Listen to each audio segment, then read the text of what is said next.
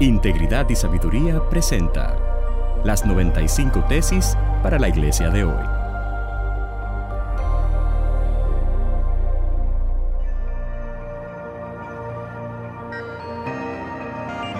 Tesis número 76 para la iglesia latinoamericana de hoy. El cristiano necesita más santificación y menos sanación. Por la mayor parte de la historia de la iglesia, se hablaba de la santificación necesaria en el cristiano.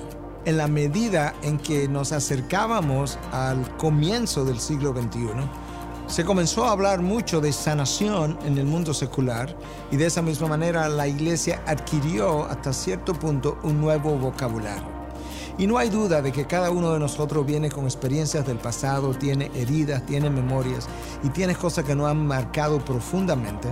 Por esas cosas nos han marcado y nos han llevado por un mundo de pecado que ahora tiene que ser redimido. Eso es el proceso de santificación. La santificación del creyente produce entonces la sanación de la cual muchos hablan. El hombre en su sabiduría no puede hacer lo que la palabra de Dios no es capaz de hacer. Dios nos dio su palabra y en su palabra está el poder de cambiar mi mente, cambiar mi forma de pensar, cambiar mis emociones, cambiar mis sentimientos, cambiar mis afectos. De tal manera que cuando yo prosigo una vida de santificación, todas esas cosas que yo acabo de mencionar van siendo renovadas en el hombre.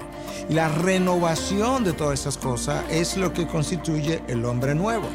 Ese hombre nuevo entonces termina en una posición de sanación, como muchos le llaman, pero la forma de perseguir eso no es a través de un proceso secular de psicología que el mundo nos enseña, sino que es más bien a través de una sabiduría que Dios ha dejado en su palabra. Me es difícil o imposible pensar que por casi 20 siglos Dios abandonara su iglesia hasta que al final del siglo XX el hombre adquiriera nuevo conocimiento acerca de la mente, acerca de la psicología del ser humano y que entonces de repente la iglesia pudiera llevarse a sanación. Ciertamente hay cosas que pudieran corresponder a una disfunción de los procesos cerebrales que requieren la ayuda de personal externo a lo que la iglesia puede poseer. Pero en la enorme mayoría de los casos, la herramienta está en el poder de la palabra. En la medida en que yo profundizo en la palabra de Dios, en esa misma medida, la palabra misma va saneando aquello que es mi memoria, va saneando aquello que son mis heridas, va eliminando el impacto del pasado en el presente para prepararme para el futuro.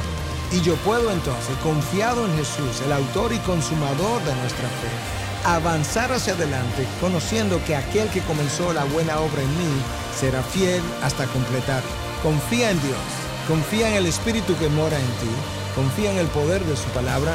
Bien dijo el Señor Jesús en Juan 17, 17. Padre, santifícalo en tu verdad tu palabra es verdad.